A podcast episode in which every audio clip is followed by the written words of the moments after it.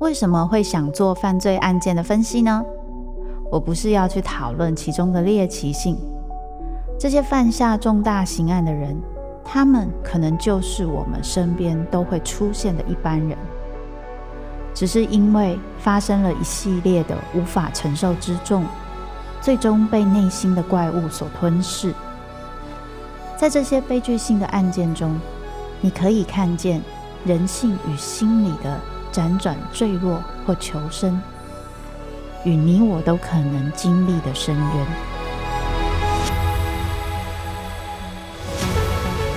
我是周慕姿，我的全新订阅节目《周慕姿读犯罪脚本》，被恶魔追逐的人，带你从心理学的角度探索人性的黑暗面。以及他们内心始终没说出口的挣扎。现在就到 Apple Podcast 以及静好听，搜寻周慕之读犯罪脚本，被恶魔追逐的人。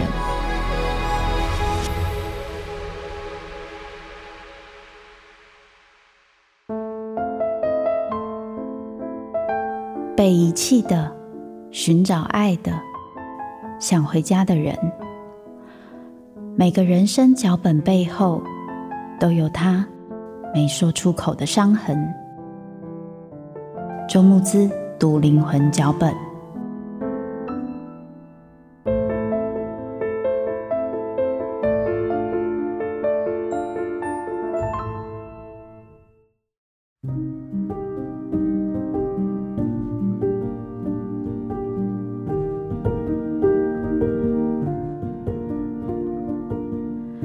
位听众朋友，大家好，欢迎收听由静好听制作播出的节目《周慕姿读灵魂脚本》，那些人没有说出口的伤。我是主持人周慕姿。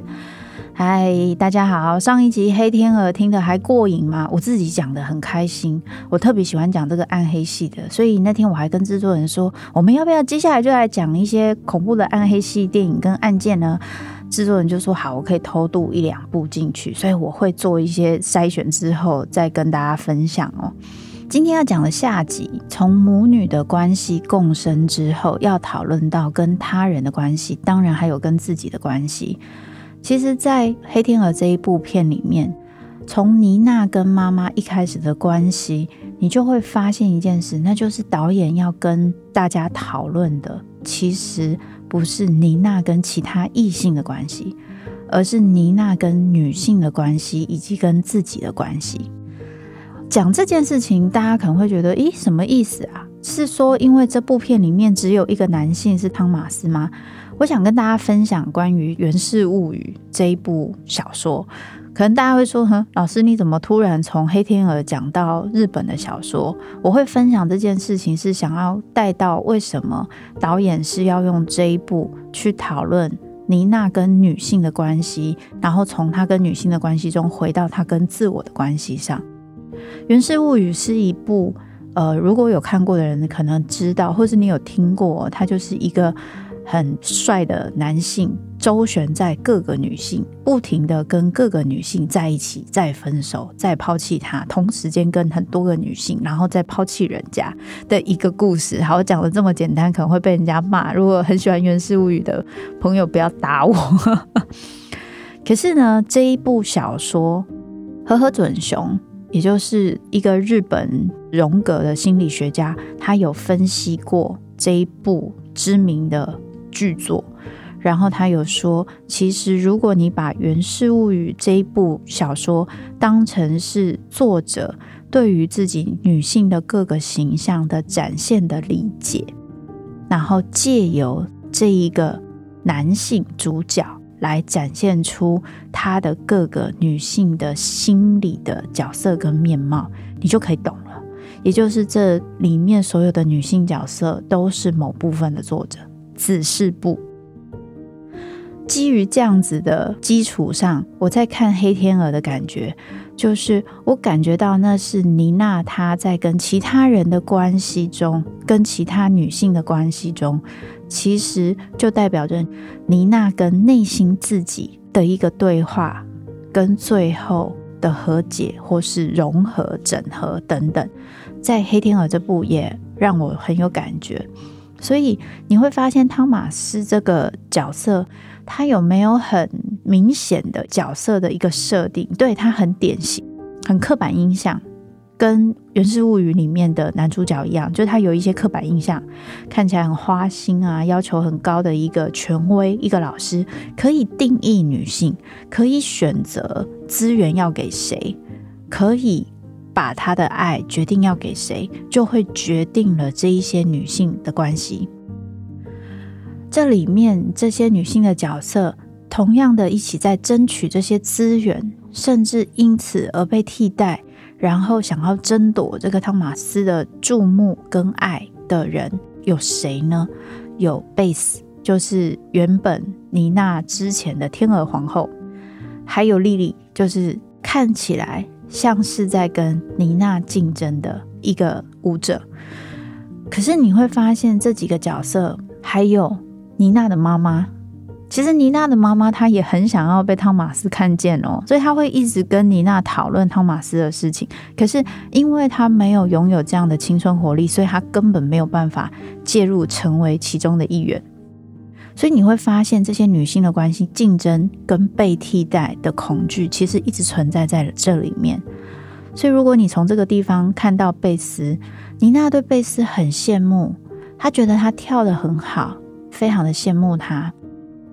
那他甚至偷拿走他的唇膏。其实有一个有趣的地方，娜塔莉波曼演妮娜，然后贝斯是谁演的？维诺纳瑞德。我不知道大家有没有印象，就是他曾经红极一时，可是后来好像是有窃盗癖，就是他偷窃被抓到之后，他的星途就一路往下。所以由他来演这一个要被替代的舞者贝斯，其实我觉得是非常有象征意义的，因为娜塔莉波曼在那个时候是正红的，现在也还是正红。所以这个象征跟比喻一样，可以说是我的脑补。但是我觉得这个选角简直就是让我觉得导演你真的好坏啊！然后在这一个过程中，你会发现妮娜对于贝斯非常非常的羡慕，所以他有很多他对于贝斯的东西，他其实就是一个一个偷偷的拿走。贝斯对于妮娜是很嫉妒的，而贝斯看起来跟汤玛斯是有一腿的嘛，是有关系的。所以，他对于后来妮娜被选择成天鹅皇后之后，他会非常大的感受是，他不管是在职涯上，跟在伴侣的选择上，都被妮娜给替代了。这对于一个女性来说，对于一个人来说，那都是非常难以消化的一件事情。而妮娜在看着贝斯，她被替代之后，她整个往毁灭的方向走，最后她甚至是出了车祸，然后自己的双脚骨折。妮娜看着这样的贝斯，她对于不够完美的那一个焦虑就变更高了。我们在面对自己的那一些恐惧跟害怕的时候，我们会有一些自己的防卫机转跟生存策略。对于妮娜来说，要去解决自己的恐惧，包含妈妈传给她的恐惧，或是她对于自己身边很多事情的恐惧，都是用焦虑来展现。而要解决这个焦虑的方法，就是让自己变得很完美，这就是她的生存策略。所以她会一直努力的追求正确、完美、精致这些事情。可是这个时候，汤马斯已经发现了妮娜的生存策略，造成他没有办法用心去感受他所跳的舞。而艺术相关的表现，其实心跟感受、感情是非常重要的。可是你想要行动很完美的话，节制就很重要。所以。妮娜非常的节制，节制到她不敢去感受自己的情绪，于是她的情绪就关起来了。汤马斯完全发现了这个问题，所以他跟妮娜在讲到贝斯的时候，他说贝斯做的每一件事情都是出自于他的内心，出自一种黑暗的冲动，所以看他表演才会这么有感，具有破坏力，甚至是完美。那是另外一种完美，那是一种天人合一的那一种完美。可是他看到贝斯虽然完美，可是那个破坏力却会伤害到他自己，跟伤害到周围的人。这件事情让妮娜是觉得害怕的，而且去拥抱自己的黑暗面，接受自己黑暗的冲动，这根本上对妮娜是一个不可能的任务，因为她没有经验过。她的妈妈就是负责把那个黑暗面跟那些情欲整个帮她压下去、关起来、锁起来的狱卒。她妈妈就是她心理情绪监牢的狱卒，所以妮娜不敢做这件事。但是他既然没有办法做这件事情，狱卒才有钥匙，他没有钥匙，他被关在牢里面，他只能做什么？他只能努力练习，让自己变得更好，以免他会跟贝斯一样，有一天被替代。贝斯是一个很重要的角色，但是另外还有一个更为重要的角色是谁？就是莉莉。贝斯他具有那一个欲望，那个欲望跟想要那一个东西，但是失败的那个部分，会让贝斯看起来很笨拙，甚至好像很容易被丢掉。必须诚实的说，在里面展现出来的样子是这样的，因为他对于那一个欲望的执着，让他更容易走向自毁的路。嗯，我没有，我就要毁灭别人或自己。可是莉莉是什么？莉莉她不但拥抱她的欲望，她还有一种无所谓的感觉，好像妮娜很在乎的那些事情，在莉莉的眼中看起来是无所谓的。她没有追求完美，她没有追求细致，基本来说很做自己，然后看起来练习也没练那么多。要登台的前一天，她还可以吃药、去喝酒，她就是一个这么轻松的人。可是有的时候，他的爆发力跟他拥有的能力，会让他做出妮娜一直以来都做不到的表现。对于莉莉本身，会出现这种不按牌理出牌的这种展现轻松感，还有突然爆发的那一个生命力，对于妮娜来说是非常向往的。与其说他向往的是莉莉，倒不如说他向往的就是这一份自由。没有玉足关注他的情感，关注他的内心，这个人可以自己做他人生的选择，他可以自己负责。即使他看起来放纵，但是他却知道可以准时来跳舞。他做得到这件事，他不会像妮娜一样放纵之后会睡过头，一定要妈妈来叫他。没有，因为他已经很习惯自己负责自己的事情，他知道怎么样在欲望、放纵跟自己想要做的现实事情中找到一个平衡点。他会管理他自己，他在一次一次的失败当中，可能学到了怎么样让欲望跟自己的生活不要互相打架，甚至造成崩毁的能力。他跟贝斯不一样。这个莉莉多么的让妮娜向往。讲到这里，大家终于可以理解到，我说汤马斯只是一个客体吧？它只是一个引出这些女性、这些妮娜的不同面。妮娜也有想要自毁的冲动，她也有很想要向往自由的部分。可是你会看到，如果我们以竖线来说，她就是在最另外一边，贝斯是在她对面的更另外一边，所以他们两个分站竖线的两边。那莉莉呢？莉莉是自由的，她可以在这个竖线上不停地移动。她有的时候会接近贝斯，好像可以随意跟男生上床，然后吃药。可是她又可以靠近妮娜，有自律的能力，然后知道怎么样去表现她自己，掌握她的机会。在有机会掌握的时候，她会表现得很好。但他也没有真的像贝斯一样毁灭掉妮娜。基本来说，他就是做他可以做的事情，他没有特别阴险的去伤害妮娜，他没有做这样的事情。但是他的确很随性。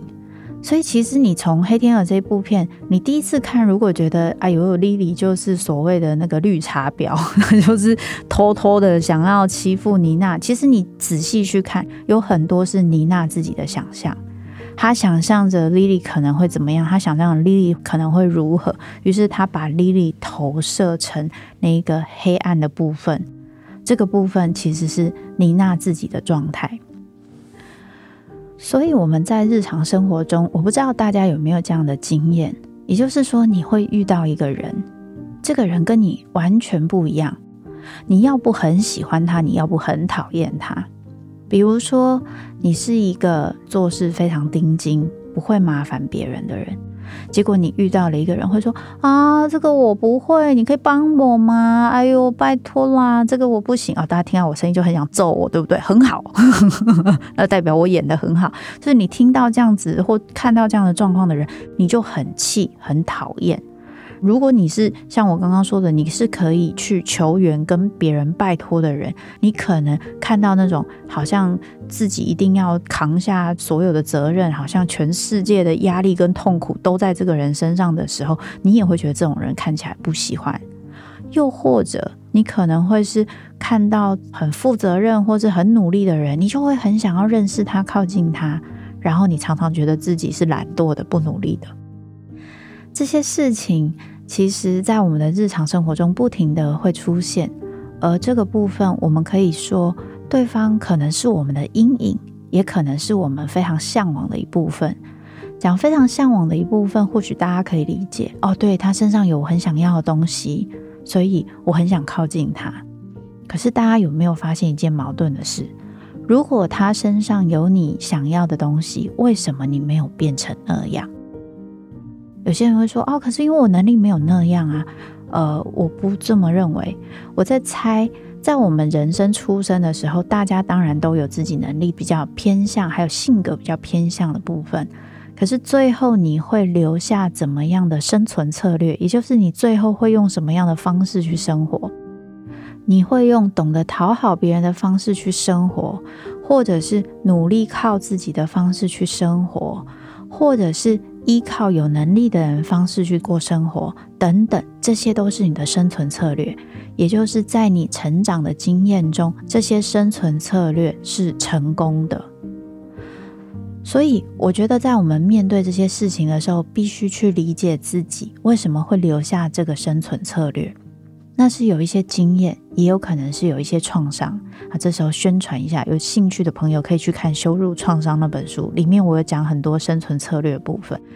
可是还有一种可能性，是我曾经自己的某个个性特质，在我生长的过程中是被压抑的，就跟妮娜一样，妈妈不允许她可以有自己的感受跟有欲望，这个是不对的，不好的。所以我看到可以这么做的人。我一方面好羡慕，我一方面也有一点点隐隐的嫉妒跟攻击，那就是为什么你可以这样？为什么你可以做到这些事情？所以有的时候我可能会对你有敌意，甚至我没有意识到这件事，我会讨厌你。这就是我们的阴影。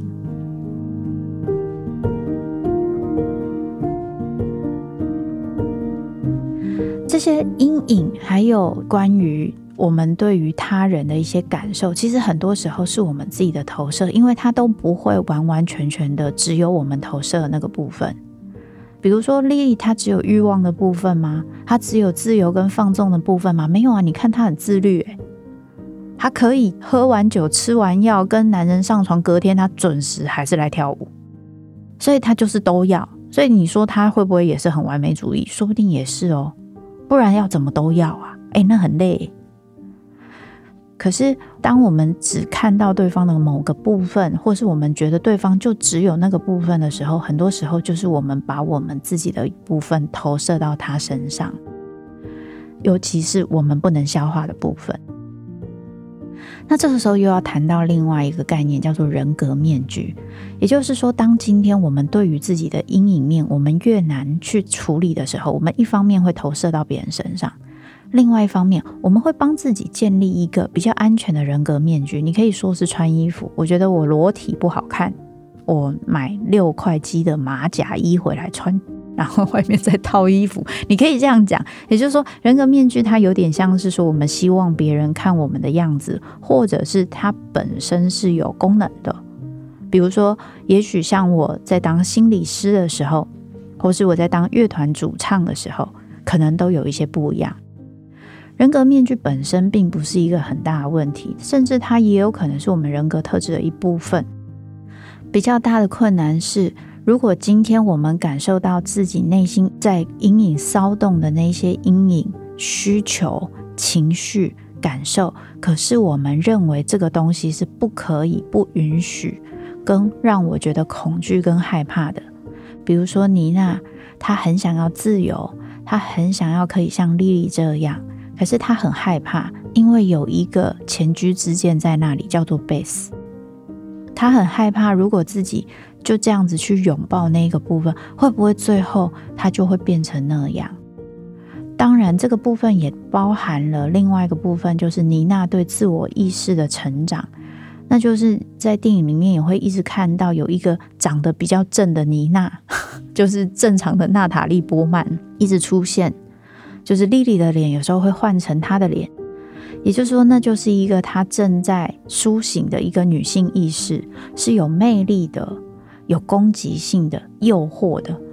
而这一个部分的他，又跟现在他正要跳的这个角色《天鹅湖》里面的天鹅皇后跟黑天鹅的这一个黑天鹅做很大的呼应。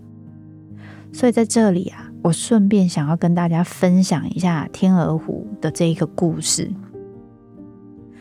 天鹅湖》故事其实有很多版本，黑天鹅它采取的版本是这一个，那就是有一个女孩，她可能受了诅咒，然后呢，她一直到晚上才会恢复人形，她很渴望自由，可以恢复人形，但是呢，她因为被诅咒了，所以童话里面就有一个传说中就是要得到真爱。他才可以解除诅咒，恢复人形。于是他遇到了一个王子，王子非常的喜欢他，邀请他来舞会，说我要娶你。那他就觉得哇，我要得到真爱了。结果没想到诅咒他的那个恶魔带了他自己的女儿，幻化出跟白天鹅长得一模一样的长相，然后他诱惑了王子。这一个黑天鹅非常具有诱惑力，然后让大家神魂颠倒。他不是只诱惑了王子，是全场全部的人都被他诱惑了。所以白天鹅就决定去自杀。天鹅湖的故事本身有一个结局是，王子跟着白天鹅一起去自杀，然后最后他们都破除了那个诅咒，然后从此过着幸福快乐的日子。这就是最后他还是回归到了这个世界。就是今天这一个女性，她自杀之后，她还是得到真爱，于是她回来跟这个世界连接。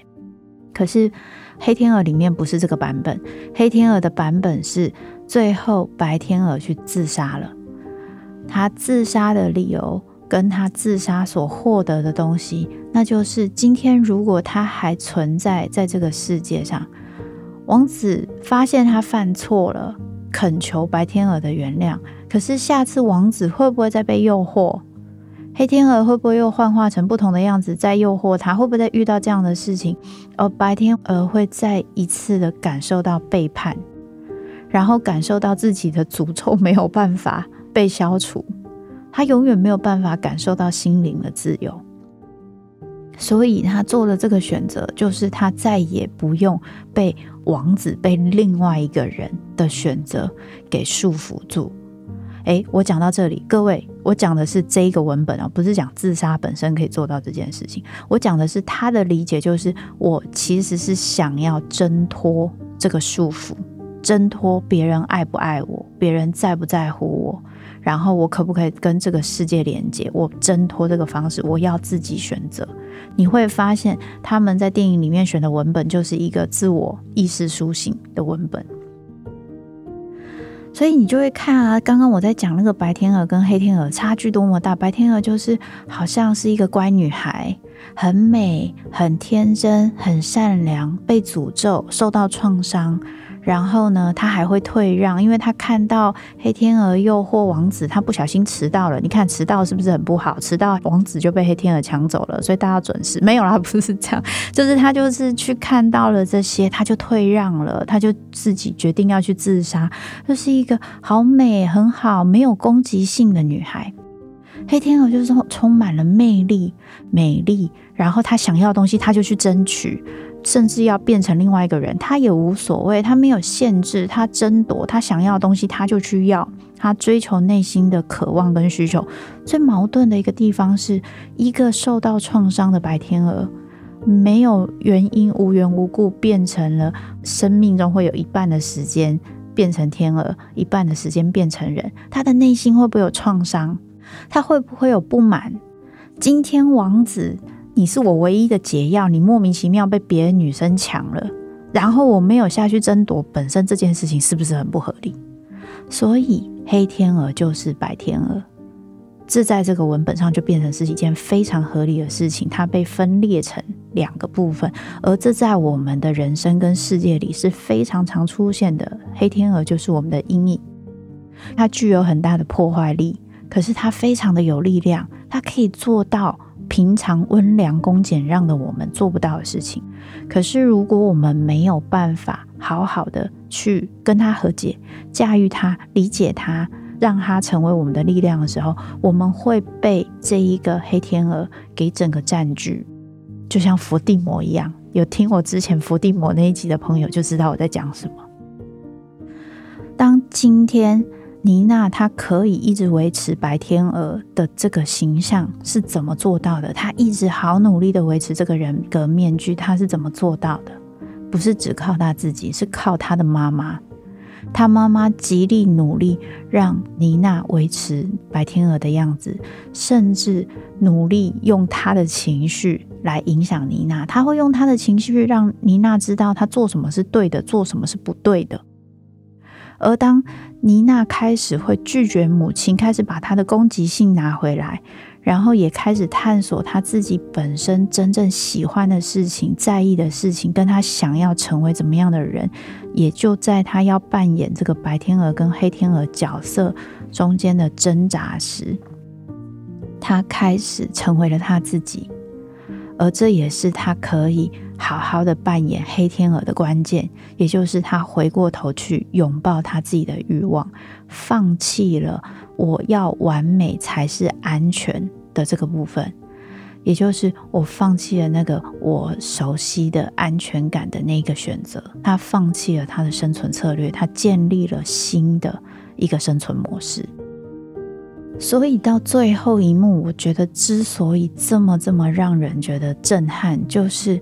白天鹅在上面死掉的那个过程中，是那个黑天鹅做出最美的一幕。因为那个黑天鹅其实要做出那个三十二边转是非常惊人，是最厉害、最强的那一幕。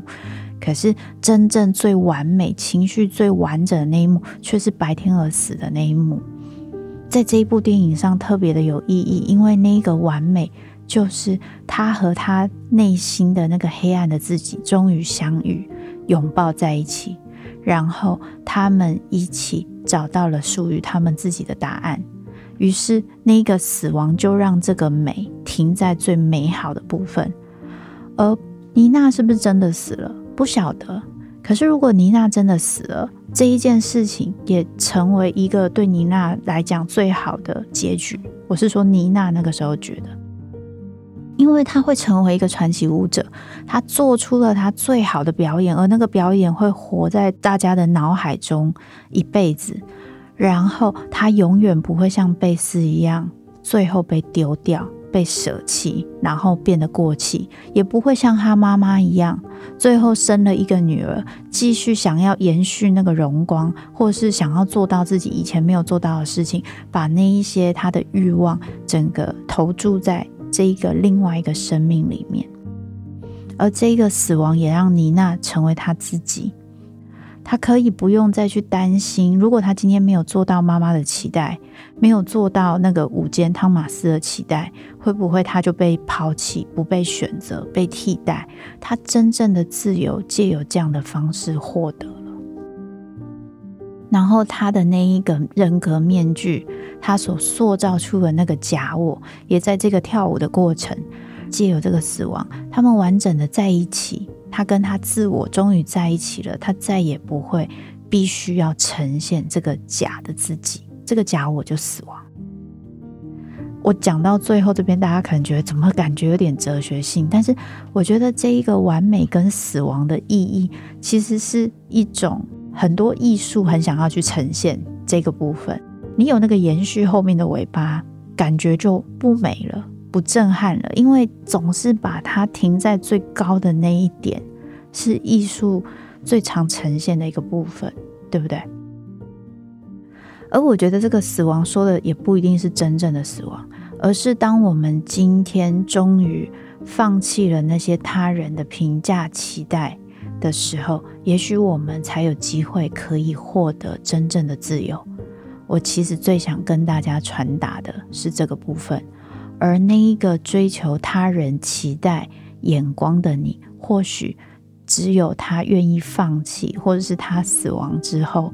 我们才有机会借由一个新的自己，一个愿意拥抱自己的自我重生，我们就有一些新的可能性与选择。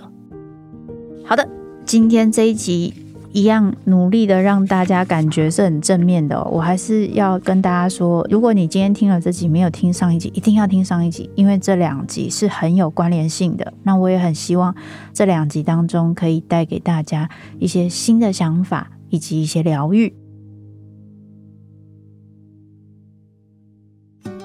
我要留言给木子，我想留言给木子，我也要留言给慕姿。好，接下来最后总是要到了我们留言时间。有一个留言是这么说：“他说他从事与人互动的工作，听完老师的讲解，让我对人有更多的了解跟认识。也跟我说，他常常会卡在理解对方，但是不知道怎么帮助对方。那谢谢我的分享，也希望我可以再多说一点，要怎么跟不同的性格创伤的人互动。”其实我大部分在讲不同的电影、不同的文本，都有讲到一些不同的人的一些性格，还有他们为什么会做这个选择。其实有的时候，我觉得重点不是在于我们对这个人要怎么互动的技巧，而是我们对这个人的理解是什么。所以我更想跟大家分享的是对人的理解，也希望这个部分对大家会有帮助哦。好，再来。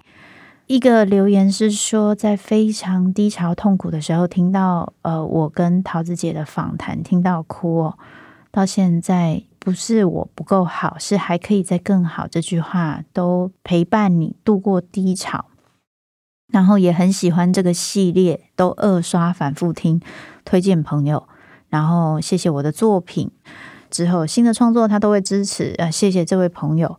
说到这个，我那天。发现一件事，因为那天要找我自己的节目的时候，我发现他居然还有在排行榜上，虽然是没有那么前面啊。我想说这么久没有更新了，大家还在听他呢。很多人都留言跟我说，哦，他们都二刷、三刷，一直刷。然后也有很多人催我说：“老师，你到底是要不要录了？”有啦有啦，再录了哈。我知道大家如果遇到想听的节目，我会很期待。我也真的很想要常常更新给大家，不过真的是我的体力哦跟。我对一些节目内容的一些坚持，其实有时候我没那么坚持啦，主要是我制作人跟我的剪接师、录音师都很坚持哈，然后他们的坚持 就会让我们又再花一点时间。不过能够带给大家这样子的疗愈跟力量，是一件我非常开心的事情，也很欢迎大家如果听了我的节目，有一些想分享的部分，可以留言给我，我都会看哈。好，感谢各位的收听，请大家持续锁定由静好听制作播出的节目《周木之读灵魂脚本》，那些人没有说出口的伤，并下载静好听 APP。我们下次再聊。想听爱听，就在静好听。